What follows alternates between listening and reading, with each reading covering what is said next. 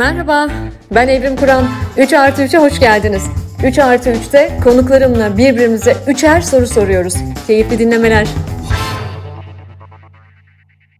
Herkese merhaba. 3 artı 3'ün yeni bölümüne hoş geldiniz. Bu bölümde konuğum sevgili arkadaşım. sadece onu öğretmen, eğitimci diye tanımlamak yetmez ama şimdilik öyle diyelim. Eğitimci Müjdat Ataman. Müjdat hoş geldin 3 artı 3'e. Merhaba Evrim, hoş bulduk. Nasılsın? Ben gayet iyiyim. Sen nasılsın? E, iyiyim. Çok şükür.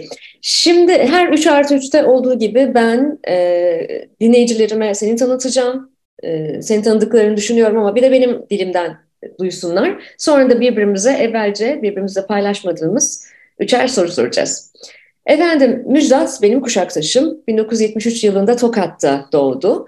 E, aynı zamanda okuldaşım. Lisans eğitimini Hacettepe Üniversitesi'nde tamamladı e, sınıf öğretmenliği bölümünde tamamladı. Bu arada sana bir şey söyleyeyim. E, ben İngiliz Edebiyatı lisansım ama benim de sizden e, şeyim formasyonum var. Ben sizden ders Gerçekten. aldım yani. Evet. Hatta pek bilinmez ama ben biraz mesleği de yaptım yani. E, ilk öğretimde de çalıştım. O harikasın. Yani evet, ama evet. Işte BTP'yi tatmış olman çok önemli zaten. Evet, evet.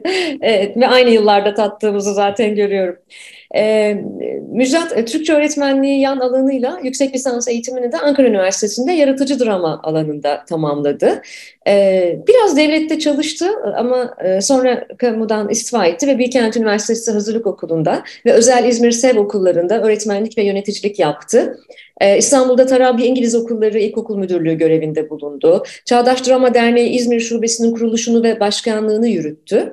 Ee, şu anda çalışma konuları daha çok öğretmenlik becerileri, sınıf iklimi oluşturmak, yenilikçi ders tasarımları, bir dersin dramatik kurgusu, bir sahne sanatı olarak öğretmenlik, forum tiyatro, sınıfta yaratıcılık ve alternatif eğitim konuları.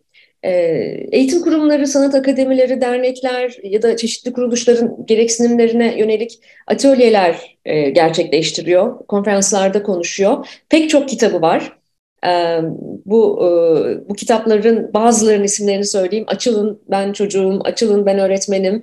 Son kitabı Ağlamıyorum, Gözüme Eğitim Kaçtı. 112 öğretmenliğime notlar. Yaratıcı yazma için yaratıcı drama, yaratıcı Türkçe dersleri, eğitim gerçeğimiz. Ayneleri unuttum. Hepsini saydım mı? Tamam, evet, evet saydım, oldu değil mi? Saydım. Evet, e, pek çok kitabı var. E, şu anda FİDE okullarında genel müdür olarak görev yapıyor ve aynı zamanda da Umay'ın babası. Müjdat tekrar hoş geldin 3 artı 3'e.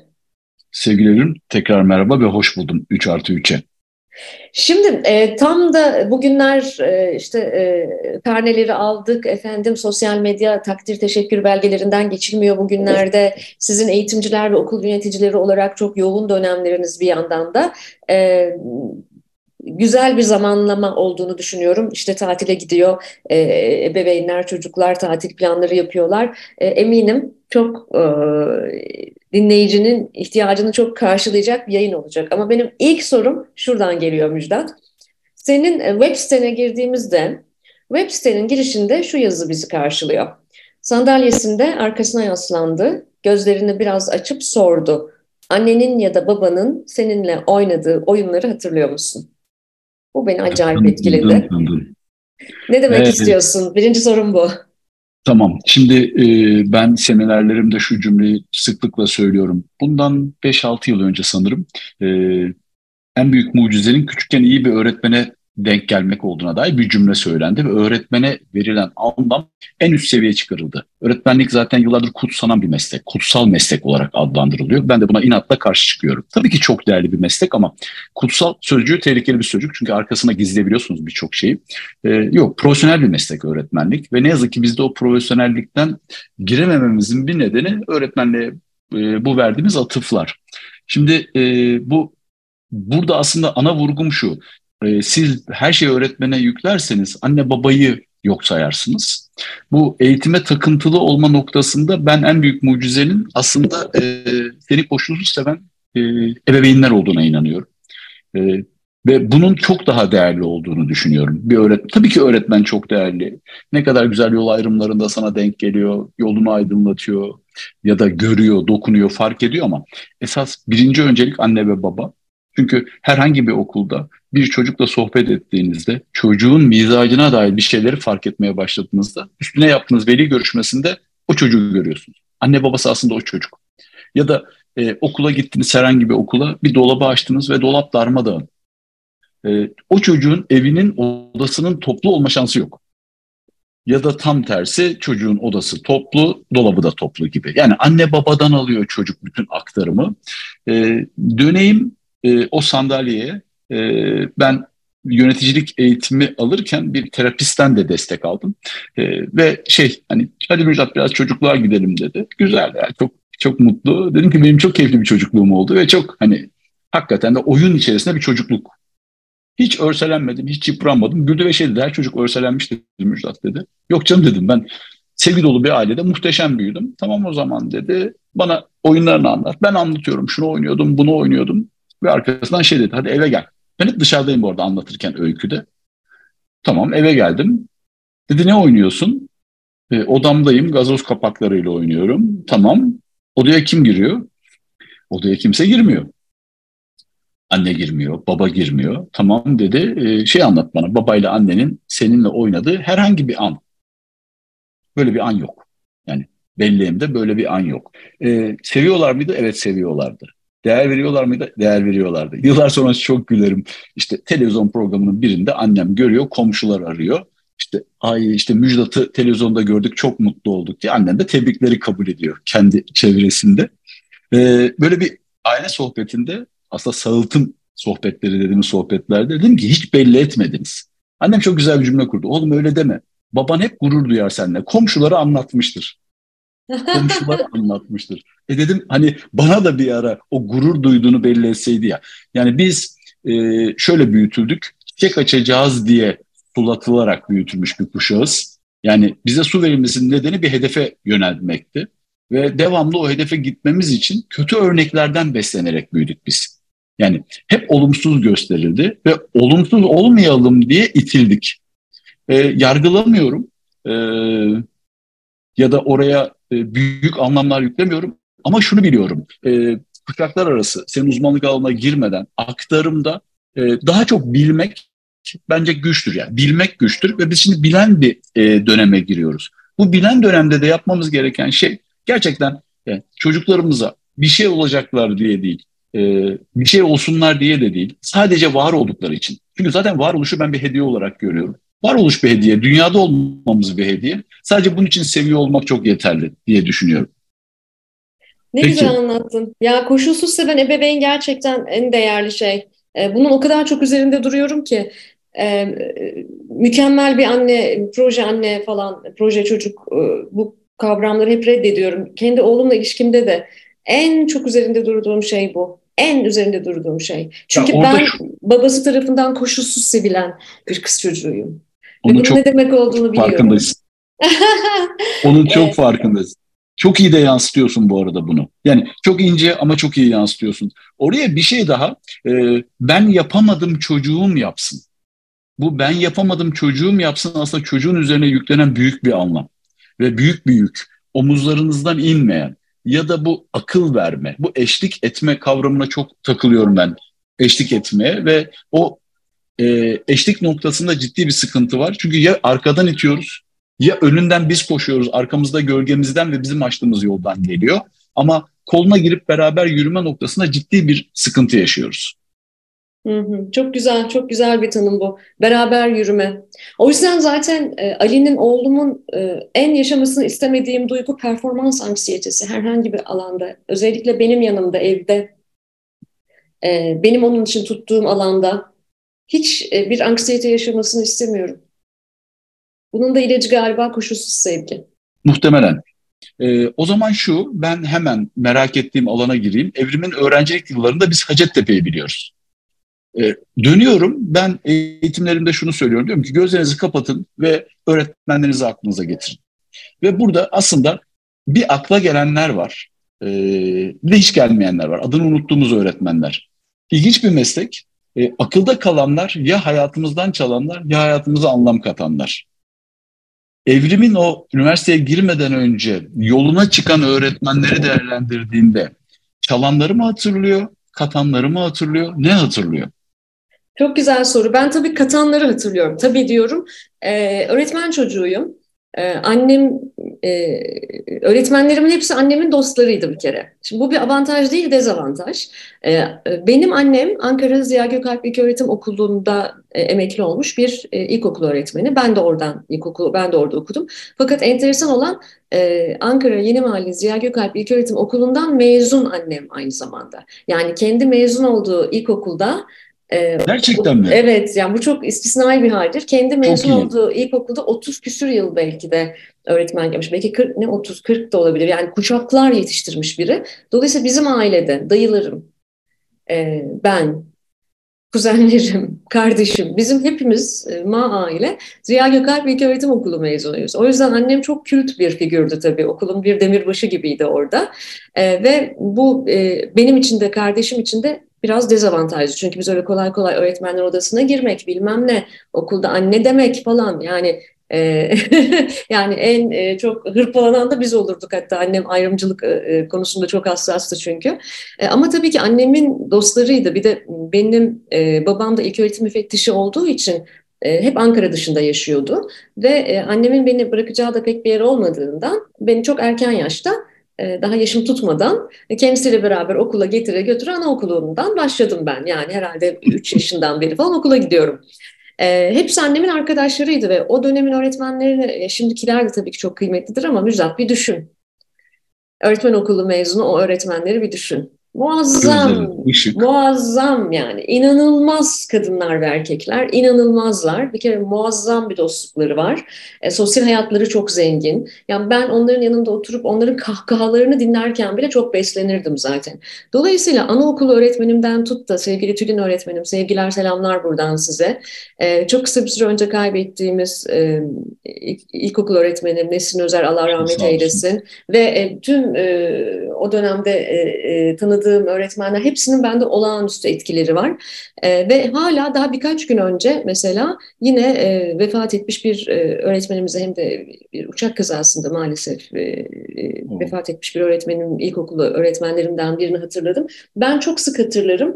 E, onların hep kahkahalarını hatırlarım enteresan olan. Ben çünkü hiç performans anksiyetesi yaşamadım e, öğrencilik dönemimde. Ki ondan sonra da zaten yani e, sınavlara ben de girdim. Ben de bir Anadolu Lisesi'ne geçtim falan filan. Ama hep kahkaha hatırlıyorum Müjdat. Hep e, neşe, e, yaratıcılık, hep e, herkesin e, becerebildiği kadar yeteneklerini sergilemesi, ee, annem hep işte e, 23 Nisanları falan hep annem hazırlardı. İşte e, kaynaklar çok kısıtlı olmasına rağmen işte oradan buradan devşirilmiş ront kıyafetleri, annemin elinde mikrofonla şarkılar, türküler söylemesi, danslar, koreografımız falan yok öyle tamam mı? Herkesin kendi bildiğince bir şeyler yapması.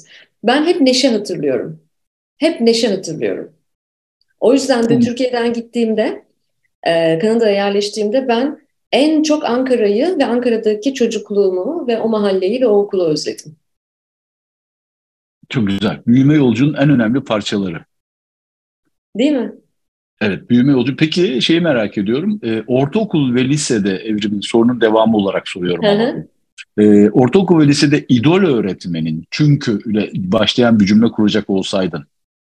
Bu bahsettiğin anaokulu ve ilkokul kesimi. Evet. Okul ve liseye geçtiğinde ya işte bir kimyacımız vardı bir gün döndü bana dedi ki ya da bir görsel sanatlar öğretmenimiz vardı dediğinde aklına kim gelir?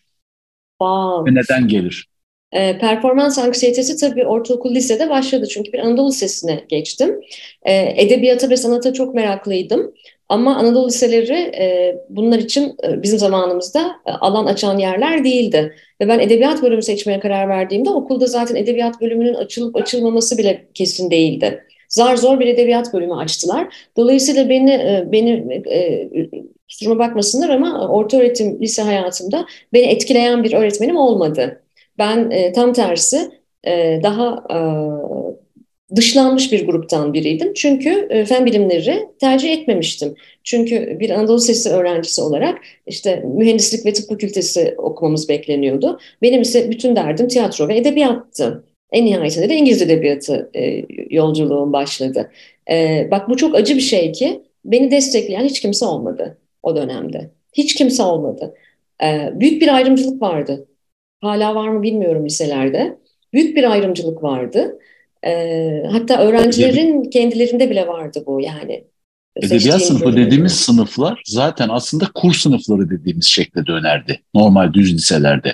Sen edebiyata girdiysen zaten demek ki beceremiyorsun noktasından. Yani İşe lise edebiyatı seviyor diye, evet evet, edebiyatı seviyor diye o sınıfta okumuyordu. Matematikçiler var, fenciler var. Bir de yazık edebiyatçılar var. Tabii. Nokta. Zaten mesela bizim sınıfta e, askeri okullardan e, atılmış e, 15 kişilik bir sınıfımız vardı. E, iki e, kız öğrenci e, ve hepsi erkek öğrenci. Askeri okullardan atılmış ve dosyasını öyle geçiş yapmış. E, ve e, hani okulun en haylaz, en işe yaramaz sınıfı diye bilinirdi. Ama şimdi ben geri dönüp baktığımda hepimiz e, anlamlı işler yapıyoruz. Hepimiz çok güzel işler yapıyoruz. Ee, belki garip olan yer de orası. Çünkü yani bu senin öykünden yola çıkarak şeyi söyleyeyim. Ben ben de e, Türkiye'deki en takıntılı olduğum yer burası arkada unutulan çocuklar. Yani biz e, seçme bir yani o üstün çocukları arıyoruz ya. O hı hı. üstün çocuklar dediğimiz çocuklar aslında sınıflarında en önde oturup parmak kaldıranlar. Zaten hazırlar. Yani bilişsel, bilişsel işlemlemeleri zaten güçlü. Akılda tutma ve akılda tuttuğunu geri verme konusunda da daha iyiler diğerlerine göre. Ama tek beceri bu değil. Çünkü bizim öğrencilik yıllarımızda şu anda da öyle. Yeniden ayağa kalkma, cesaret, yaratıcılık, farklılık, Bunlar zaten ölçülmeyen beceriler olduğu için arkadakilerin böyle bir yeteneği var mı yok mu ya kimse bakmadı ve akılda tutma konusunda iyi olmadıkları, biraz da tembel oldukları için onlar zaten yok sayıldı. Zaten kimse orayı görmedi. Ee, öndeki 5-6 çocuk öğretmenlerin gözdeleri olan çocuklarla bir de şey öğretmenin başarısı o önde oturan çocukların girdiği yerlere bakılıyor. Diğerleri zaten olmaz onlardan noktasında. Ki ben işte Türkçe kitabı ilk kitaplarından biri Türkçe kitabıdır. Ee, Türkçe öğretmenim yanımdan geçerken, edebiyat öğretmenim yanımdan geçerken şey dedi. Ben Müjdat şundan, şundan dedi çocukluk arkadaşım hala çok canım ciğerimdir. Her şey olur da senden bir şey olmayacak herhalde. yanımdan ya böyle geçerken geçenlerde okul tıraşı filmini izledim. Çok sevdim filmi. Ee, koridorda e, öğretmen geçerken çocuklara şey diyor hayvan herifler diyor. Aa, bir an böyle zaman koridorundan geçtim kendi hayatıma döndüm. Ya ben bunu çok duydum hayvan herifleri. Öğretmenler odasına geldim ertesi gün. Ya arkadaşlar dedim dün okul tıraşını izledim ve bu koridorda hayvan herifler diye bağırıyordu. Biz duyduk mu bunu dedim. Ben duydum çünkü. Hepsi dedi ki oho hayvan herifleri duyduk, eşek sıpaları duyduk. Oğlum siz gerizekalı mısın duyduk. Ya biz hani ninnilerle sevilerek büyütülmüş derken biz hakaretlerle büyüdük. Yani aşağılanmayla büyüdük ve ergenlikte yaşadık bunları. Yani tam evet. da böyle birinden hoşlanırken öğretmen geldi ve ciddi şekilde e, aşağıladı. Şimdi buraların dönüşmesi ve değişmesi, o incelikli dile geçiş esas ve sen de ortaokul liseyi anlatırken aslında başka bir şey söyledin. Evet yani maalesef çok acı bir şey bu. Çok muteber bir okulda okudum ama e, ben de öyle hani e, çok değerli bir anı bırakmış değil. Ben e, ö, e, ötekileştirilmiş bir grubun içerisinde hiçbir e, tırnak içinde halt olması beklenmeyen e, işe yaramaz e, bir kız çocuğum. Bu arada benim sayısal derslerim çok iyiydi. Ha, onu da söyleyeyim. Buradan sevgili hocalarım. sayısal derslerim çok iyiydi. E, dershane gittiğim dershanede e, annemi falan çağırıp şey demişlerdi yani, yani bu çocuk yazık ya edebiyat seçmesin yani bu çocuğun sayısalı çok iyi falan. Ama ben benim başka bir derdim vardı. Ben oyuncu olmak istiyordum. Ben tiyatro okumak istiyordum. E, edebiyatla ilgiliydim falan. Şimdi bugünlerde yani bu çağın çocukları tabii daha şanslı. Mesela benim oğlum da aynı benim yolumdan geliyor. Yani e, sayısal dersleri çok iyi olmasına rağmen e, o da sosyoloji, antropoloji, tarih merakı oluştu. Sinema özellikle işte e, sinema okumak istiyor falan. E, ve okey dedik yani tamam eyvallah yani ne istiyorsan onun peşinde git. E, bizim zamanımızda tabii bu böyle değildi. E, ve gene yani e, sevilen insan çiçek açıyor ya. Yani sevilen evet. insan çiçek açıyor. Ya ben şu tiyatro demişken benim lisede bir grubumuz vardı Dramazam diye. iki kişinin kurduğu böyle Metin Akpınar'dan Zeki Alasya'dan etkilenerek tahmin edersin ki bizim kuşağım kendi skeçlerimizi yazıp oynuyorduk. Ve benim ilk görülme anım hani ben her öğrencinin bir görülme anı olduğunu düşünüyorum. Fark edilme ve kendinin e, kendi benliğiyle barıştığın ve ben varım dediğin ya ben bu okulda ben bu kabilede varım dediğin an benimki tiyatroydu. Ve herkes çok gülüyordu, çok eğleniyordu ve bu çocuklar diyorlardı. Sevgili Bülent, işte can dostum demin bahsettim her sınavdan yüz alan çocuk. Ve kasabanın en zekisi. e, bizi böyle izleyen iki hoca bir gün tiyatrocu hoca şey dedi ya bu çocukların babalarıyla konuşalım bu çocukları tiyatro okutalım dedi. Babalarımızı aldılar biz yanlarındayız. Biz bu çocukları istiyoruz onların tiyatro okumasını istiyoruz dediler. E, Bülent'in babası sevgili İsmet amca döndü ve şey dedi hayır dedi benim oğlum doktor olacak dedi. Böyle tak. Çünkü doktorluk bir şey. Sonra benim babam durdu ve şey dedi hayır dedi. Benim oğlum şu olacağı diyemedi Evrim. Çünkü başarısız bir çocuk. Oraya sadece hayır ekleyebildi. Yani e, ülkenin e, itibarlı meslekleri ne yazık ki size bir şey söylüyordu bizim zamanımızda. Şimdiki anne babalar bunu söylemiyorlar. Bunu da farkındayım. Yani bu bizim dönemimizin sorunsalıydı. Şimdiki anne babalar mümkün olan en kısa şekilde çocuklarının tutkuları ve hevesleriyle bir şey olmalarını istiyorlar. Evet, yani umarım e, umarım öyledir çoğu da. Ee, oraya da geleceğim. Ee, tamam. Ve ikinci soruma geçiyorum. İkinci sorum e, senin kitabından Ağlamıyorum Gözüme Eğitim Kaçtı kitabından bir alıntı. Orada şöyle diyorsun, e, beni çok ilgilendiren bir e, yaklaşım bu. İyi bir dersin en önemli özelliklerinden biri öğrenci konuşma süresinin öğretmen konuşma süresinden fazla olmasıdır. Ee, ben özellikle e, yeni nesil eğitim, yeni jenerasyon eğitim çalışmalarında flipped learning yani ters yüz edilmiş öğrenme, yani öğretmenin didaktik, öğretici bir figür olarak sürekli konumlanması değil de e, bir rehber olarak kenarda durması ve öğrencinin daha fazla e, eğitim sürecine katkıda bulunması konularına meraklı biri olarak bu benim çok ilgimi çekti. Bunu sormak istiyorum sana. Nasıl olur da öğrenci konuşma süresi öğretmen konuşma süresinden daha fazla olabilir? Çünkü bizim bildiğimiz öğretmenler genellikle çok didaktik ve hep malumat veren, malumat vermeye meraklı bireyler. Bu bir geçmişle bağlantılı e, anlatayım burayı. Şimdi öğrenme dediğimiz şey bir belleten, öğreten noktasında gidiyor. O da şu demek aslında. Bende bir bilgi var. Gel o bilgiyi sana vereyim. Şimdi çok uzaklara gitmeye gerek yok. Senin lise zamanına gittim. Kimya dersine öğretmenin girdi. Mol, mol, mol bilmiyorum tam niye kimyaya gittiysem hep en acı dersime gidiyorum. Tam oraya gitmedim. Vektörlerle ilgili bir şey öğretiyor fizikçi sana. Şimdi senin o bilgiyi başka bir yerden alma şansın yoktu. Ne YouTube vardı. Ancak işte dershane dergileri satılırdı böyle poşetlerde. Oradan alırdın. Onlar da çok kısıtlıydı. Yani bilgiye ulaşmak kolay değildi. O yüzden de öğretmen bilgi veren üzerine kuruluydu. Ta çok uzun dönem böyle gitti. Bilginin aktarıldı. O yüzden didaktik anlatı bu kadar oturmuş sistemde. Şimdi dönüyorum e, bilginin güç olmadığı, bilginin ulaşılabilir olduğu bir yere gittik. Aslında bütün meslekler dönüşüyor. Ben şey söylüyorum 1960'ta doktorluk yapan birini şu an ameliyathaneye alsanız şoka girer. Bir panikler ne oluyor diye. Ama 1960'da öğretmenlik yapan herhangi birini al şu an sınıfa sok. Kaldığı yerden devam eder. Akıllı tahtayla 15 dakikada öğrenir. Yani şimdi dönüşmeyen yer okullar e, ve öğretmenin rolü. Ben buna e, rol diyorum. Okuduğum bir e, yazıda çok hoşuma giden bir şey vardı. Öğretmenlik rolünü sözcüklerle e, karşılaştırmışlar. İşte arkadaş, dost, anne, baba, aklına geçen her şey. Muhteşem bir sözcük var orada. Hiç konuşmadım. Salesman. Hmm. Öğretmen satıcıdır diyor. Çünkü o bilgiye niye ihtiyaç duyuyorsun? Ben o bilgiyi sana nasıl satarım? O bilgiyi aldıktan neye ihtiyacın olduğunu bilmek zorundayım. O bilginin senin için değerli olduğunu sana anlatmak zorundayım. Sattıktan sonra da geri bildirimle bakmak zorundayım. Şimdi öğretmenlik profesyonel meslek demeye çalıştığım yerde tam burası. Şimdi dönüyorum bu meslekte ben çok kısaca herkesin e, hatırlayacağı bir döneme götüreyim. Türkçe dersleri. Girdin sayfa 76'yı aç. Metni bir kere oku. Ayşe de okusun. Evrim de okusun. Müjdat da okusun. Kapatın bir de ben okuyayım. Çünkü niye? Telaffuzu dinleyeceğiz ya. Ben de okudum. Anlamını bilmediğin söylediklerin altını çiz cümle içinde kullan. Sözlüğe bak. O da tamam. Dil çaldı. Çıktık. Döndük. Teneffüs olduğu için metni unuttuk. Metni bir kere daha okuduk. 50 dakikadır kendi başımıza yapacağımız bir okumayı o harika zaman diliminde yok ettik. Arkasından metne dair 5N 1K dediğimiz hiçbir değeri olmayan, değeri var tabii de burada açmayacağım, o alana dalmayacağım. Ee, Ankara'da soğuk bir kış günüydü. Soru bir, e, olay nerede geçiyor? Ankara. Yani aldım verdim bilgi düzeyindeki sorular. Bunları cevapladın.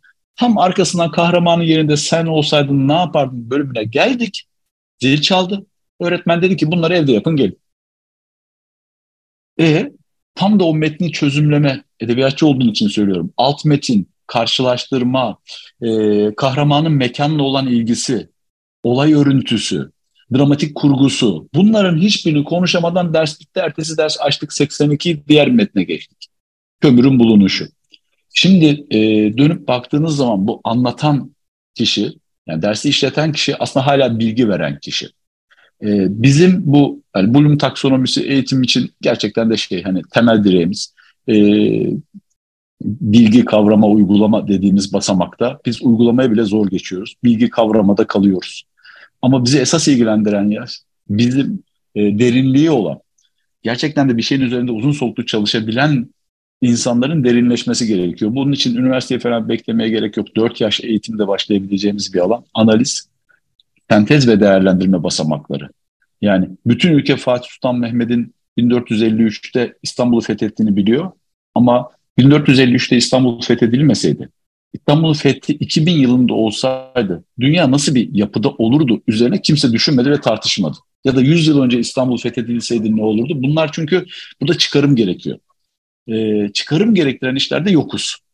Şimdi ters yüz edilmiş sınıflardan söz ettin. E, ki hayatımıza gireli çok değil ters yüz edilmiş sınıfların. E, ters yüz edilmiş sınıflarda da diyor ki ya çok basit. O kadar basit bir kuram ki sen öğrenebilirsin ve senin öğrenme hızına saygı duyuyorum. Bilgi orada. Git onu kendi başına istediğin hızda öğren. Bu da çok bence on numara bir şey. Çünkü sen iki üç kere tekrar edebilirsin. Ben bir kere de öğrenebilirim. Dön, gel ve üzerine bunun konuşalım ve tartışmaya ve derinleşmeye başlayalım noktası. Ee, çünkü biz çok hızlı geçiyoruz. Çok hızlı ilerliyoruz. Ülke gibiyiz birazcık. Yani ülkeye benzetiyorum sınıftaki hayatı. Birileri bize anlatıyor. Birileri bize anlatırken biz dinleyici konumundayız. Ee, ben eğitim felsefesi dersi gördüm. Üniversitede de benzer bir yapı var. Eğitim felsefesi dersinde benim eğitim felsefesine bakışım hakkında hiç hiçbir şey konuşmadık. Kuramları gördük. Hep kuramlar. E bir dakika bu kuramları tartışmayacak mıyız? Bizim eğitim felsefesine dair bir görüşümüz olmayacak mı?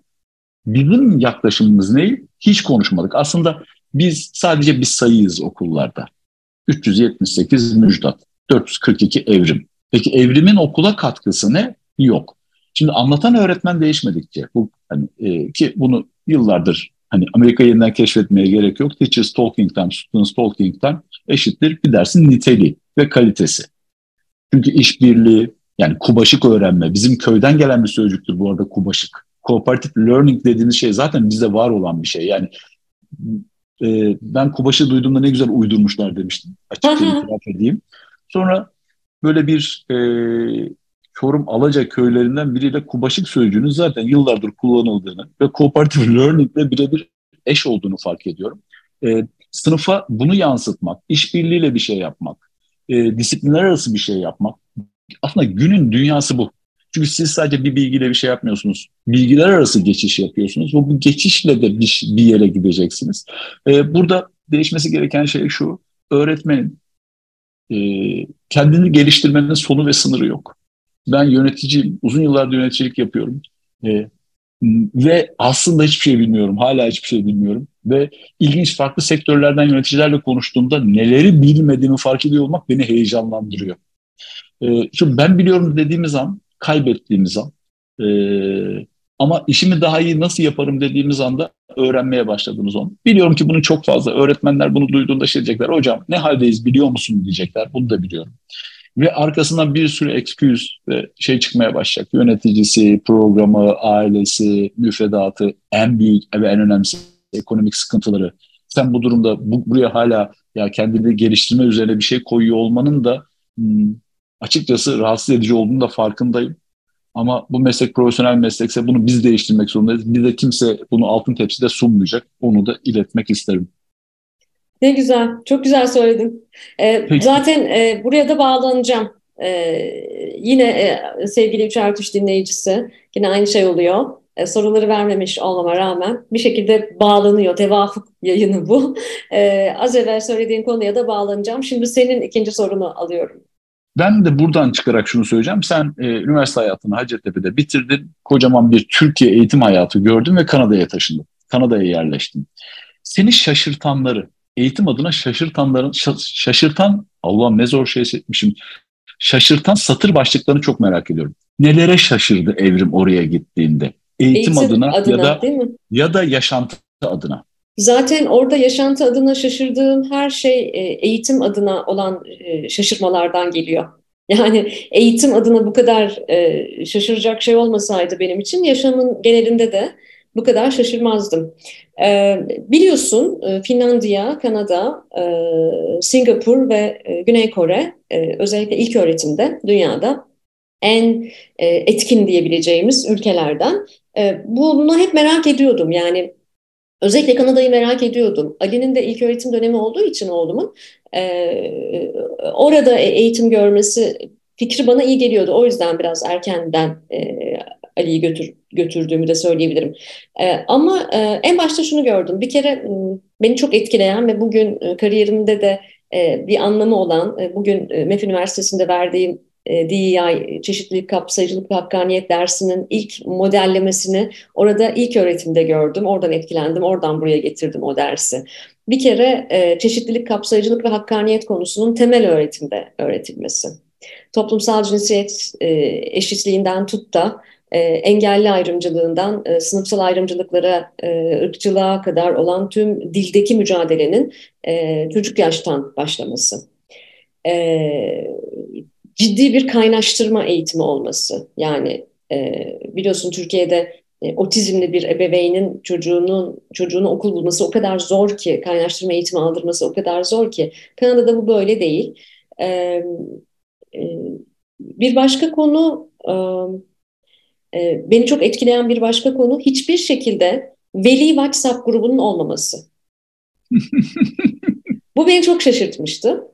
Şimdi Ali'yi e, okula kayıt yaptırmaya götürdüm. İlk e, işte ilk kaydı olacağı okul. Böyle çok da böyle deneyimli böyle 60 yaş üzeri bir hanımefendi okul müdürü. İşte bir anlattı etti falan. O kadar toyuz ki yani hiç bilmiyoruz Kanada ile ilgili hiçbir fikrimiz yok. E, ben de Türkiye'den hep böyle ayar olurum bu veli WhatsApp gruplarına falan. Ondan sonra dedim ki işte her şeyi yaptık falan. Bir veli WhatsApp grubu var mı dedim. Kadın anlamadı. Ne dedi? WhatsApp dedim. WhatsApp ne dedi? Evet, bir de çok sıkı bir okula kaydettiriyorum o dönem işte ilk gittiği okul da böyle çok sıkı bir okul. O ne dedi yani ben kadına yarım saat falan anlatmaya çalıştım işte veliler böyle WhatsApp grupları kuruyorlar ve falan filan. Bence Kanada'daki eğitim sisteminin en belirgin özelliği e, tabii ki isteyen ebeveyn, dileyen ebeveyn e, bizdeki karşılığı okul aile birliği olan e, komünitelerde çalışabilir ama eğitim sürecine müdahale edemezler. Mümkün değil. Yani benim oğlum uzun yıllardır orada ve bir özel okulda yani parasını veriyorum ben müdahale ederim diyebilmen mümkün değil Müjdat. Öyle bir şey yok yani. Hatta okulun belli bölgelerine giremezsin ebeveyn olarak bile. Okula bırakıp alacaksan da ancak işte belli bir yerlerde bırakıp alabilirsin falan. Yani dolayısıyla ebeveynin müdahil olmaması, olamaması eğitimin aslında bir ticari bir e, varoluş olmadığında orada gösteriyor. Bunları bunlardan etkilendim. Yanı sıra e, sporun, sanatın ve e, sosyal etki, komünite e, aktivitelerinin e, müfredatın ayrılmaz bir parçası olması. Bu beni çok etkiledi. İşte Ali önümüzdeki sene inşallah üniversiteye gidecek ve e, üniversiteye sunduğu dosyasında Ali'nin komünite çalışmalarına da bakılacak. Yani e, toplumsal hayatta ne gibi etkiler yaratmış e, ne gibi e, sivil toplum inisiyatiflerinde yer almış, sporla ilgisi nasıl, müzikle, sanatla ilgisi nasıl? E, yani bir birey haline getirmek için e, gerçekten büyük bir çaba sarf ediliyor. Sistem mükemmel değil belki ama e, bizle kıyaslandığında beni en çok etkileyen şeyler bunlar oldu. Şimdi böyle olunca da bu insan yetişkin bir birey haline geldiğinde elbette asansörde karşılaştığı herkese merhaba, iyi günler diyor. Mesela Kanadalılarla ilgili çok dalga geçilen bir şey vardır. Daha hiçbir şey yapmadan özür dilerler. I'm sorry falan hemen çok naziklerdir. Herkese, herkes herkese selam verir falan böyle. Ama bunlar hep eğitimle olan şeyler. Bunlar hep bir toplum içerisinde yaşama e, ve entegrasyonu kolaylaştırmakla ilgili. Şimdi bizim ülkemizde de şu anda çok ciddi bir e, düzensiz göç ve mülteci sorunu var mesela. Kanada da böyle ülkelerden biri. Ama ben Kanada'ya gitmeden evvel e, Trudeau'nun bir açıklamasını dinlemiştim e, şey demişti. E, hani biz çok göçmen alıyoruz, acayip göçmen bir ülke yani çok az gerçekten Kanadalı var ülkede. Ama biz bir çocuğu 6 ayda Kanadalılaştırırız demişti. Şimdi bunu çok emperyalist bir yaklaşım olarak görmezsek çok çok, çok önemli iddialı bir cümle ve çok önemli. Bundan o kadar etkilendim ki ya dedim nasıl 6 ayda Kanadalılaştırmak? Kanadalılaştırmak demek yani aslında entegre etmek, mutlu olmasını ve rahat e, çalışmasını, oyun oynamasını sağlamak. Ve Ali Kanada'ya giderken tek kelime İngilizce bilmiyordu. Bunu da anlatmak isterim. Bir Alman okulundan gitti o. E, ve tek kelime İngilizce bilmiyordu. Ve 6 ayda gerçekten ben bunu gördüm. Bunu bilmiyordum. Evet. Düşünsene İngilizce bilmeden gitti çocuk yani. Korkular bizim korkularımız. Evet ve yani gittiği okulda da ben hani söyledim de ya dedim bu çocuk İngilizce de bilmiyor ne yapayım ben buna hani öyle bir özel ders kurs bilmem ne öyle sistemler de yok. Hayır entegre ederiz diyor sistem. Hiç sorun değil 6 ayda entegre ederiz. Ve kendini yabancı hissetmez, kendini öteki hissetmez, evet. hayal kırıklığı yaşamaz, kaygılanmaz. Bak kaygılanmayacak bir de bunu da söylüyor. Yani Evet. Yapıyorlar da. Ve bunun da tabii yöntemleri var yani işte sporla, sanatla, e, sokakta oynamakla yani çocuklar bir kere bu da şey de çok önemli bak çok e, kötü bir iklim. E, yani 7-8 ay kar yağıyor ama sokakta çocuklar kar kürüyorlar mesela ev işlerine aktif olarak katılım gösteriyorlar. Bunlar Öyle çok üşürler önemli. ama zatürre olur, hasta olurlar. Böyle burunlarını çeke çeke. Şimdi ben mesela Ali'ye bakıyorum artık 16 yaşında bir delikanlı oldu o. Ee, yani hala e, e, orada yaşadığı, geçirdiği çocukluğunun da etkisi olduğunu düşünüyorum. Hiç böyle e, aman çocuğum üşürsün sırtına bir şey giy falan hiç yani öyle büyümedi ve e, kendi kendine idame ettirebiliyor hayatını. E, aman işte e, e, tişörtü ütülü olsun, pantolonu şöyle olsun, her şey böyle e, kayış gibi olsun böyle kaygılar yok. Ben bunları gördüm. Bunlardan çok etkilendim.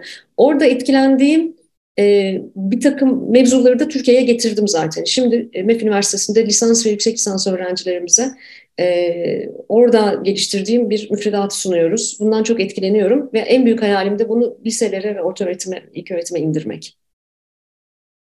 Muhteşem. Muhteşem çünkü inmeli. Yani hakikaten de inmeli. Çünkü biz yani bu önce yaya diye bir şey yapmıştık hatırlarsın bir dönem. Yani sen o sırada Kanada, Kanada'daydın. Yani Avrupa'daki bu yaya geçidinin ne kadar değerli olduğu ve insanlar önce yaya adımını atar ve arkasında hani arabalar dururlar. Yurt dışına giden bizlerin şaşkınlıkla izlediğimiz anı Türkiye'de uyarlayacaktık. Başladı. Şimdi E5'te bir yaya geçtiğinde dur bakalım arkadaki sana nasıl çarpıyor öndeki. Yani kaos. Şimdi biz böyle hani getirince oluyor zannediyoruz ya getirince olmuyor. O bir eğitim e, süreç ya süreç değiştirme işi. Biz süreçten bağımsız sonuç odaklıyız. Biz diyoruz ki yaya geçidini koyduk. Önce yaya dedik. iki tane reklam filmi çektik. iki kamu spotu çektik ve oldu. Olmuyor. Ama olmayınca raftan kaldırıyoruz. Olması için başka ne yapabiliriz? Nerelere ara değerlendirme koyabiliriz? Yok. Yani senin bu derslerini ben çok önemsiyorum. Ee, bizim müfredatımızın temel yapısında değerler eğitim diye bir şey var.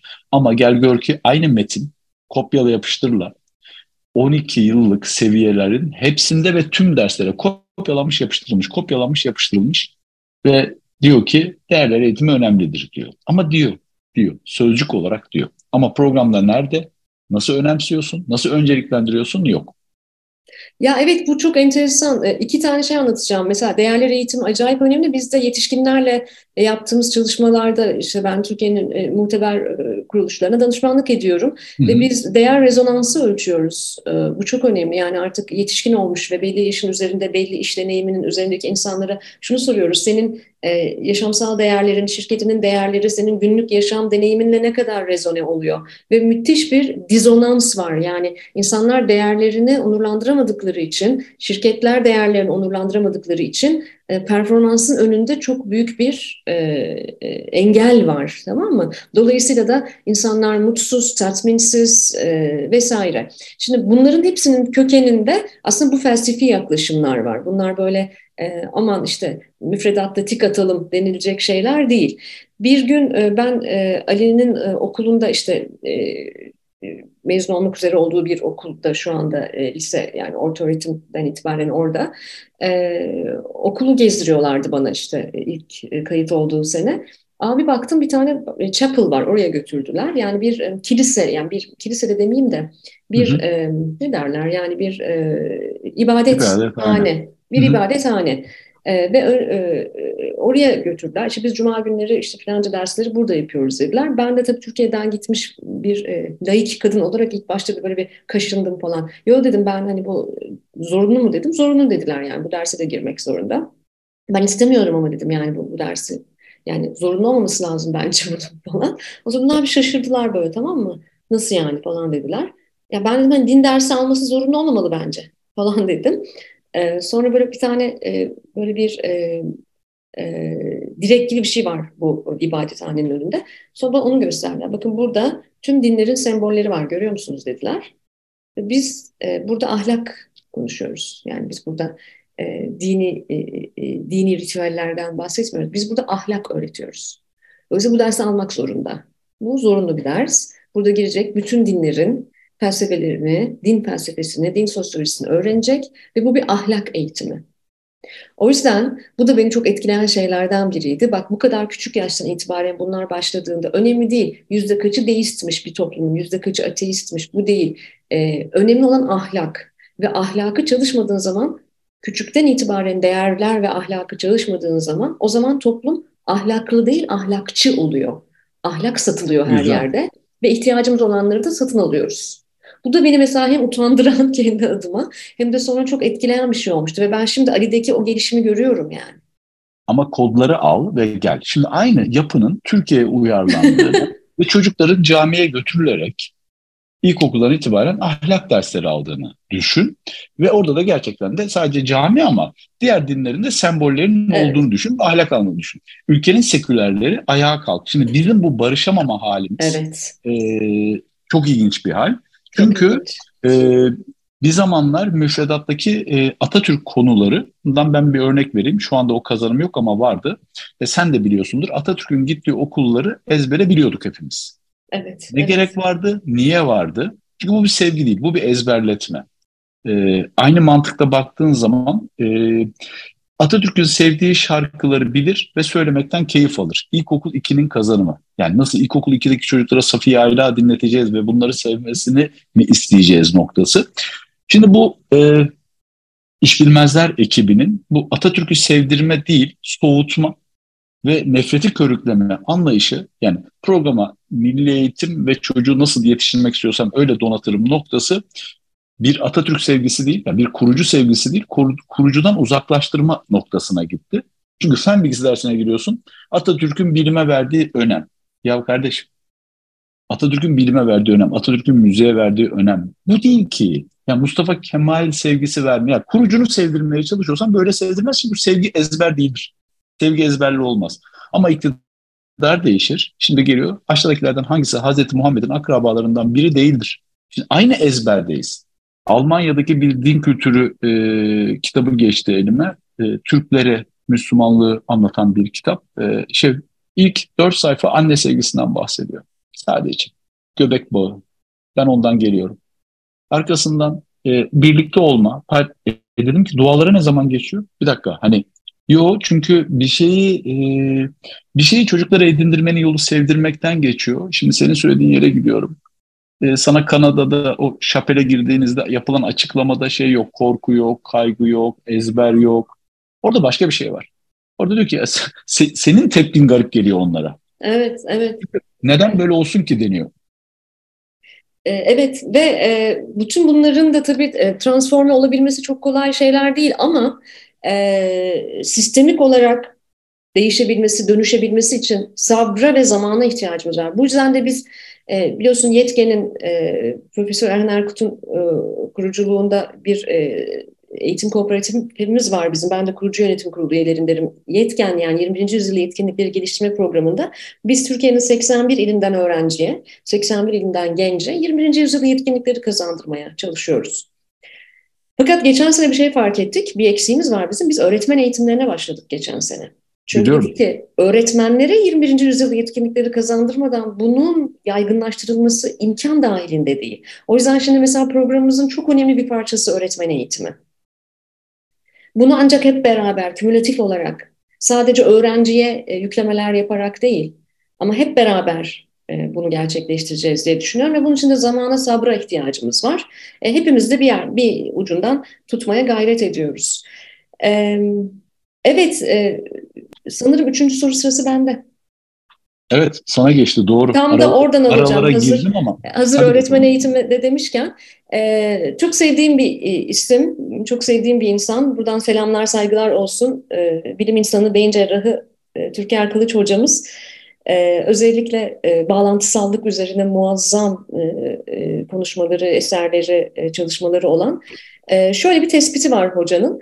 En etkin beyin cerrahları öğretmenlerdir diye bir tespiti var. Geçenlerde de Evet. bir, birkaç ay önce ya da bir ay kadar önceydi galiba sosyal medyasında bunu destekleyen bir araştırma da paylaştı. Şöyle bir şey bu. Onu atıfta yaptı. Ee, e, evet yani bu inanılmaz etkiledi beni. Öğretmenlerin psikososyal bilgilerin işlenmesinde özel roller oynayan beyin bölgelerinin e, bu prefrontal pre, prefrontal hı hı. korteks alanlarıymış galiba. Öğrencilerin cevabı olan duygulanım ve tavırlarının izlenmesinde etkin rol oynadığı bulunmuş özetle. Yani e, öğretmenler adeta bir orkestra şefi gibi, bir cerrah gibi olağanüstü farklılaşmış beyin bağlantısallık alanları geliştiriyorlar. Ve bu çok kompleks bir etkileşim ve bu kompleks etkileşimin matematiksel ve sinirsel mimarilerine yeni bir bakış getirdiği ortaya koyuluyor. Yani aslında kendi zihinsel e, gelişimleri üzerinde de inanılmaz bir etkisi var bunun. Ve bu araştırma gösteriyor ki iyi öğretmen olma sürecinde bu zihin cerrahlığı öğretmenlerin önce kendi zihinlerinin dönüşümüyle başlıyor. Ee, yani en etkin beyin cerrahları öğretmenlerdir diyor hoca ama sadece öğrencisinin beyniyle ilgili bir şey değil bu. Önce kendi beyninin üzerinde başlıyor. Fakat orada hoca çok güzel bir şey söylüyor. Diyor ki ve bilinmeli ki en zor cerrahi yani en zor dönüşüm insanın kendi zihninin cerrahisidir. Yani insanın kendi zihninin dönüşümüdür.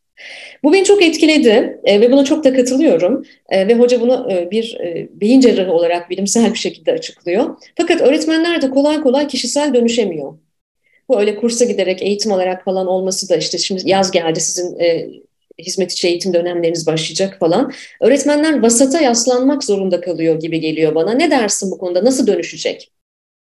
Şimdi e, hocanın atıfta bulunduğu e, yeri okuduğumda heyecanlanarak eşimin yanına koştum. Ruken gel dedim. Türker Hoca'nın dinle. Böyle heyecanla anlattım ve durdu dedi ki ne oluyor? Dedim ki nihayet, nihayet birileri e, çok önemli bir yere parmak basıyor. Umarım burayı yaygınlaştırıp ama anlamlandırırız. E, biliyorsun Instagram'da uzun solukludur Reels'lar çekiyorum ve eğitim adına kısa başlıkları açmaya çalışıyorum. Bir şekilde anlamlı değil bilmiyorum. Orada en çok izlenen, 3 milyona yakın izlenen bir tane video var. Öğretmenlik. Nedir öğretmenlik? Şöyle başlıyor. 3 ay yaz tatili var. Öğretmenlik kolay meslek. Ne diyorsunuz? Ki e, hani ya bir şey olamıyorsan öğretmen ol. Kızlar için en iyi meslek öğretmenlik. Tatili bol. Hele de devlete kapağı atarsan mis. Atanırsan harika. Şimdi buraya şunu söylemek isterim. E, bir zamanların öğretmenlerine atıfta bulundum ve çok değerliydi. E, o dönemki öğretmenlere de hiçbir veli gelip bir şey söyleyemezdi. Ama lakin Bununla birlikte unuttuğumuz ve atladığımız bir şey var. Sınıfa girdiği ilk günden 30 yıllık meslek hayatında çıktığı son güne kadar içeride ne yaptığını bilmediğiniz öğretmenler var. Hiç girilmemiş içeriye. Ne anlatıyor, ne bitiriyor. Yani ben bir örnek vereyim kendi öğrencilik hayatımdan. Dersin son 20 dakikasını derbilere ve Fenerbahçe'ye adayan bir öğretmen vardı. Yok yani erken bitiriyordu dersi, futbol konuşuyordu. O da öğretmenlik yaptı. Ee, kendi öğrencisine, ya bizim gençlik yıllarımızda kendi öğrencisine kur, kur yapan genç öğretmenler de vardı. Çünkü etik ve e, kavramları daha oturmamıştı. Yani şimdi bu işin bir Alman atasözü diyor ki sepetteki bir çürük elma bütün elmaları çürütür. Ee, ve ben buranın ayıklanması ve öğretmenliğin gücünün gösterilmesi ve öneminin anlatılması konusunda öncelikle yetkene ve yaptığınız işleri çok saygı duyduğum önce bir ileteyim. Oradan şuraya gireyim. Şimdi öğretmenlikte hocanın e, makalesine atıfın ne olduğunu anlatmaya çalışayım. Programı sen yapıyorsun yani. Derste o gireceğin 40 dakikanın planı sende.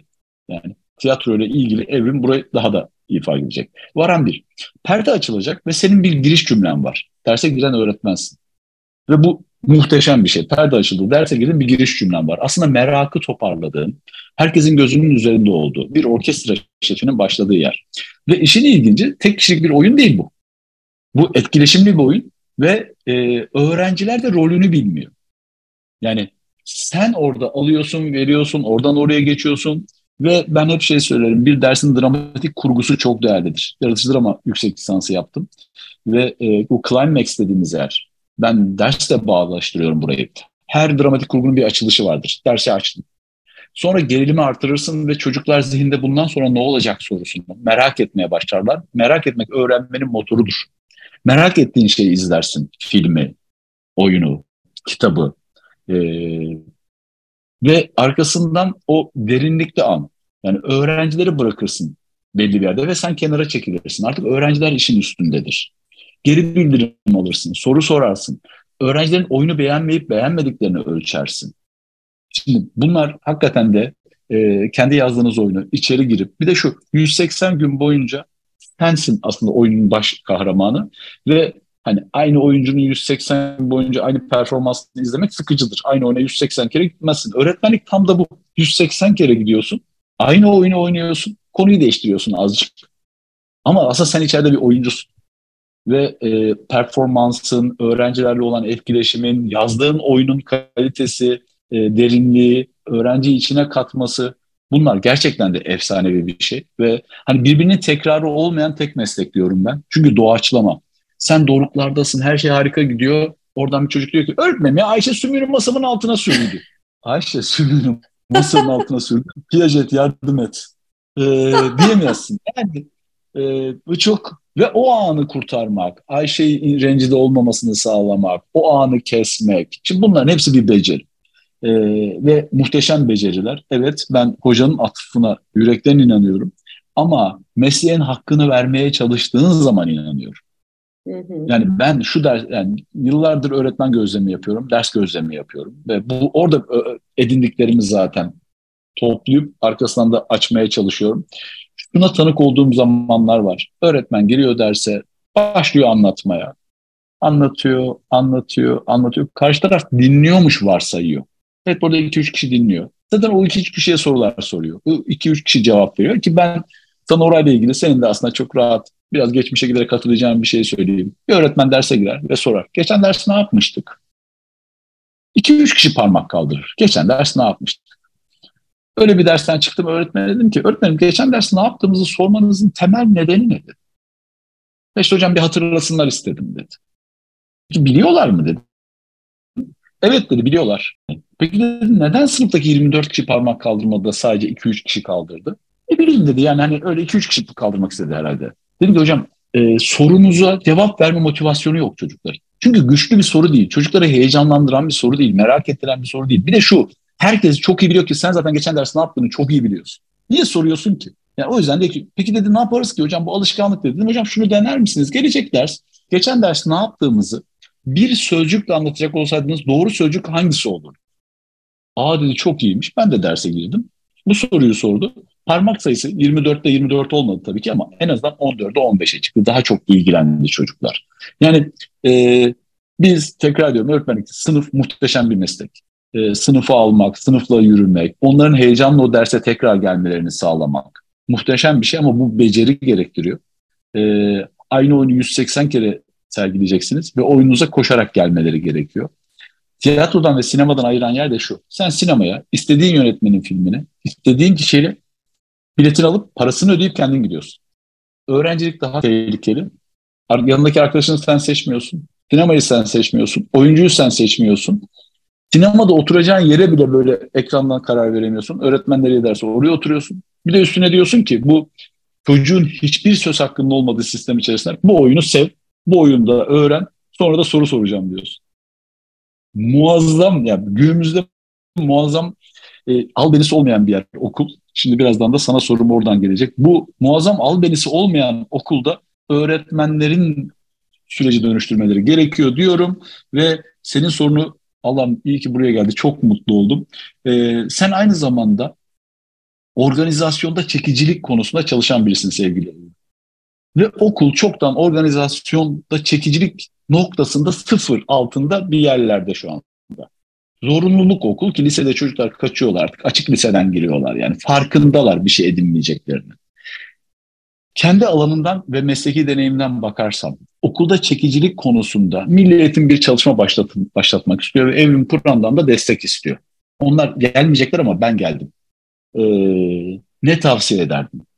Harika bir soru ee, ve e, Organizasyonel çekicilik, örgütsel çekicilik e, şöyle bir şey, e, okullar da bir organizasyondur. Dolayısıyla okulların da çekici olması lazım. Bizim e, yaptığımız iş, dünyada okulların da yaptığı bir iştir. Mesela Amerika'da Ivy League okullar, işte Harvard'da, Yale'ı, Stanford'da, onlar da bu alanda çalışırlar. Onlar da çünkü rekabet ederler, tamam mı? Diğer okullarla ve kendilerini öteye taşımak isterler. Türkiye'de en az çalıştığım endüstri eğitim endüstrisi. Maalesef. Bunu e, zaman zaman e, nadiren de olsa öğretmenlerle bir araya geldiğimizde de söylüyorum, okullarla bir araya geldiğimizde de. E, ben aklına gelebilecek bak madencilikten e, tekstile, efendim e, enerjiden, otomotivden. E, finanstan, otomotivden Allah ne verdiyse yani aa onlar da mı örgütsel çekicilik çalışıyormuş diyebileceğin her alanda çalışıyorum. Çok sektör bilgim var o yüzden yıllardır. Ama en az, e, en az ama en az eğitim sektörüyle çalışıyorum. E, ve hep şunu söylüyorum, biz aslında eğitim sektöründe en başta bu işleri yapabilsek, eğitim endüstrisinde bunları yapabilsek bizim diğer endüstrilerde işimiz daha kolay olacak diye. Güzel e, bizim hem bir kere üç tane boyutu var bunun. Bir öğrenci, bir çalışan boyutu var. Yani okulların yöneticileri, idari kadroları ve öğretmenleri. Ve bir de paydaşları var yani velileri Veliler de çok önemli paydaşlar, ebeveynler. Şimdi bu üç paydaşta da e, bizim e, endüstriyi çekici hale getirmemiz, okulumuzu çekici hale getirmemiz gerekiyor. Bu basit bir pazarlama kampanyası yapmak değil. Şimdi beni bu özel okullarda çok rahatsız eden bir şey. Sizi tenzih ederim fide okulları olarak. Ama beni çok rahatsız eden bir şey. Yani belli dönemlerde boyalı kampanyalar yapmak. İşte biz şu öğretmeni getirdik. Bak biz bu danışmanla çalışıyoruz bilmem ne falan. O değil burada mevsimi. Burada Hı? 80 tane. Zaten birbirinin aynı kopyası evet. satış teknikleri var ve milletin de artık midesi bulandı bu alanda. Evet tabii ki değil. Gerçekten bu değil ama e, bunu daha stratejik, daha yapısal bir şekilde e, yönetmek mümkün. Bence bunun yöntemi şu olmalı. Birincisi orada öğretmenin farklı deneyim seviyelerindeki ve farklı e, divizyonlardaki öğretmenin yaşam deneyimi nasıl ve o deneyim nasıl iyileştirilebilir? Deneyim tasarımı yapmak lazım öğretmene. Öğretmenin Harika. hem dijitalde hem fizikselde yaşam deneyimi nasıl ve bu deneyim nasıl iyileştirilir? Eş zamanlı olarak öğrencinin günlük deneyimi nasıl, o deneyim nasıl iyileştirilir? Velinin, ebeveynin günlük deneyimi nasıl ve o deneyim nasıl iyileştirilir? Ve biz bu üçünü nasıl birbiriyle sarıp anlamlı bir yolculuk tasarlayabiliriz? Bence eğitim dünyasında yapılması gereken şey bu. Kontente değil yani müfredata aşkımızı bir tarafa bırakıp müfredat Lütfen. aşkımız çok yüksek. Lütfen. Kontekste, kontekste yani bağlama bakmamız bağlama. gerekiyor. Ve bu bağlam sadece öğrenciyle ilgili bir bağlam değil. Bağlam öğretmenle ilgili, yönetici ve öğretmenle ilgili bağlam. Ee, öğrenciyle ilgili bağlam ebeveynle ilgili. Öğrenciyi de biz kendi içerisinde kırıyoruz. Ben e, az sayıda da olsa böyle e, çalışmalar yaptığım okullar var. E, öğrenci de mesela şunlara da bakıyoruz. Mezun olan öğrenciler neredeler? Yaşamları nasıl Aferin. devam ediyor? Etkileşim devam ediyor mu? Onları tekrar getirelim ve e, bir bağlamın içerisinde o e, duygu aktarımını sağlayabilir miyiz? Gibi gibi gibi. Dolayısıyla bunların bunlara pazarlamada e, MOT deniyor, Moment of Truth, hayatın gerçekleriyle karşılaştığımız noktalar. Bir gün içerisinde eğitim dünyasında da öğrencinin de, velinin de, e, öğretmenin de hayatın gerçekleriyle, eğitim hayatının gerçekleriyle karşılaştığı noktalar var. Onları iyileştirirsek sistemi iyileştirebiliriz. Şimdi çok basit bir şey söyleyeceğim sana. Ben e, e, yemek yapamıyorum. E, hem vaktim yok hem sevgim yok. E, hiç ilgilenmediğim bir konu yani. Geçenlerde yalnız da yaşadığım için geçenlerde bir e, böyle hani üç, üç öğün yemek getiren şey var ya. Hı hı, paket servisler. Paket servis. E, hayatımda ilk defa şunu bir deneyeyim dedim. Bakayım nasıl bir şeymiş bu falan. Harika bir şey. Erkenden getiriyorlar tamam mı? İşte 6, 7 işte o günkü şeyleri bırakıyorlar falan. Bir deneyelim bakalım falan dedik. E, ben vejeteryanım yani e, et yemiyorum. Vejeteryan bir paket tasarlandı bana. Bir tane daha bir sorunum var e, çok ciddi bir çilek alerjim var. Yani görmeye bile dayanamıyorum çileği. Çilek yemiyorum bir de. Şimdi kutudan sürekli çilek çıkıyor tamam mı? E, sonra işte arıyoruz haber veriyoruz. Diyoruz ki yalnız asistanım işte arıyor diyor ki çilek alerjisi var. Tamam yemesin onu çıkarsın diyorlar. Gerçi, e, buna inanmıyorum ya gerçekten mi? Evet, tamam onu çıkarsın ya alerjisi varsa çıkarsın. Şimdi çilek alerjisi bir MOT Yani o çilek alerjisi e, benim o kutuyu açıp içinden o çileği çıkarabilmem benim için ne demek biliyor musun? Ben yalnız yaşıyorum ayrıca. Yani bu imkansız böyle eldivenlerle falan onu oradan almam gerekiyor. Ne kadar paketli de olsa görmeye tahammül edemiyorum onu atmak için bile yani. Ee, sonra ben bir geri bildirim verdim işte paketin süresi dolunca bana dediler ki nasıl buldunuz paketi? Ben dedim çok teşekkür ederim çok naziksiniz ama hani ben çilekle ilgili böyle bir şey yaşadım. E, ama işte bizi uyardınız ama besin değeri açısından onu koymamız gerekiyor dedi programın diyetisyeni. E, tıpkı eğitim sistemi gibi. Deneyim iyileştirmesinden kastım bu. Halbuki muazzam bir paket, inanılmaz bir kampanya var. Bütün sosyal medya bu, bu paketten ve bu kampanyadan bahsediyor. Ama e, bir kutunun içerisinde ara öğün olarak konulan e, iki tane çilek benim bütün deneyimimi mahvedebiliyor. Çok güzel. Çok güzel bir yaklaşım. Çok güzel Ve bende kalan biyoloji. bende kalan öğrenme de bu. Bende kalan öğrenme şu anda e, bu. Harika bir anlayış. Oradan alışveriş yaparsam alerjim tetiklenebilir. Eğitimde de böyle. O yüzden biz bütün boyutlarıyla bağlamı ele almak durumundayız diye düşünüyorum. O yüzden de halslar yani sürekli nabız yoklamaları yapmamız gerekiyor. Bana gelse devletimiz dese ki nabız yoklaması e, yaptınız mı derim. Yani ne yapacağız dese. Ki sanırım e, önceki iki önceki Milli Eğitim Bakanı dönemimizde e, 1 milyon Ziya Hoca döneminde 1 milyon öğretmenle bir araştırma yapılacaktı pandeminin başında. E, o iş ne oldu bilmiyorum. O zaman bu beni çok heyecanlandırmıştı. Belki de ilk defa 1 milyon öğretmene bir konuda fikri sorulacaktı. O kadar basit bir şey ki. Çok basit ya. basit bir şey ki. Evet. Tutumu sorulur, duygusu sorulur. Tabii. Bu palslar çok önemli. Yani veliye de sorulmalı, öğrenciye de sorulmalı, e, öğretmene de sorulmalı ve üçünün arasında biz ona ilişki boşluğu deriz. İlişki boşluğu var mı? Mesela ben hep şunu yaparım şirketlerde. Mesela tepe yönetimi e, nabız yoklaması yaparım. Tepe yönetim muazzam, uçuyor, kendini çok iyi hissediyor. En inovatif biziz, harikayız, çok iyi hissediyoruz. Şirketimiz süper. Sonra ara kademe yöneticilere, sonra bir de halkımıza, çalışanlara. Bir bakarsın inanılmaz bir ilişki boşluğu var. Halkımız bu tutkunun farkında bile değil. Yani işe niye geldiğini bile tam olarak bilmiyor. Milli eğitim içinde şöyle ülke gibi bir e, yani 1 milyon 100 bin öğretmen var evrim. Evet. Üstten tek kişi tarafından yönetilen bir organizasyon var. Tabii altta bir sürü parça var ama hiçbirisinin özlük ve özellik konusunda ve özgürlük konusunda bir sürü ilçe, bir sürü il, bir sürü ilin milli eğitim müdürü şudur budur ama noktasında o örgüt şemasında senin söylediğin bu duygudan baktığında zaten orada çoktan kırıldı ama söylediğin şey çok önemli. Evet yani umarım bir gün e, e, batıda olan, batı dünyasında olan e, e ona e, e, eğitimin markalanması e, süreci deniyor ama e, markalanmak deyince hani biz biraz Türkiye'de yanlış anlıyoruz böyle havalı e, okul projeleri yapmak gibi anlıyoruz. Öyle değil. Yani e, eğitim e, sisteminin organizasyonel çekiciliğinin artırılması. Hiçbir yeri kazanamıyorsa en azından öğretmen olsun, e, denmesin, işte e, daha çok kadın işi olarak algılansın denmesin gibi. Biz mesela e, Türkiye'de beş farklı fakülte grubunda her sene 100 bine yakın gençle öğrenci araştırmaları yapıyoruz. En çok hangi endüstride çalışmak istiyorsun, en çok hangi mesleği yapmak istiyorsun? Mesela son yıllarda eğitim çok yukarıda tamam mı?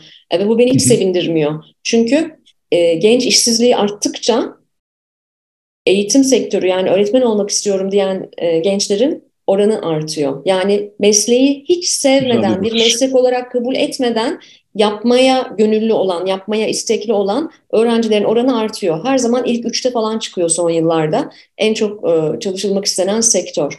Yani hiçbir katma değer yaratmayacağım, e, garantili bir işe gireceğim ve bunu yapacağım. Of of of of of. Bayağı Buraya derdimiz var. 300 Ama artı güzel. 300 diye bir program olabilirse bunların içine evet. Ama güzel dertler, e, güzel dertler. Ben bir eğitimci, gereken dertler. Evet, bir eğitimci çocuğu olarak e, yaşamım hep bunları konuşarak geçti. E, babamı, e, babacığımın kulakları çınlasın. E, bence Türkiye'nin gelmiş geçmiş en orijinal eğitimcilerinden biridir. Hep şunu söylerdi e, öğretmenlerimize. Hmm, e, derdi ki en azından bozmayın. Çok güzel. Ben de evet e, e, en azından bozmayın e, demek istiyorum. E, bozduk diyorum. Ne yazık ki bozduk evet. diyorum. Müjdat çok teşekkür ediyorum. Evrim ben çok teşekkür ederim. İyi çok ki geldin. Evet, çok keyifliydi. Çok, çok teşekkür ederim. İnşallah e, bak şöyle şöyle de harika şeyler oldu dediğimiz sohbetlerde tekrar buluşmak üzere. Umarım buluşacağız. Buna da eminim. Umudum çok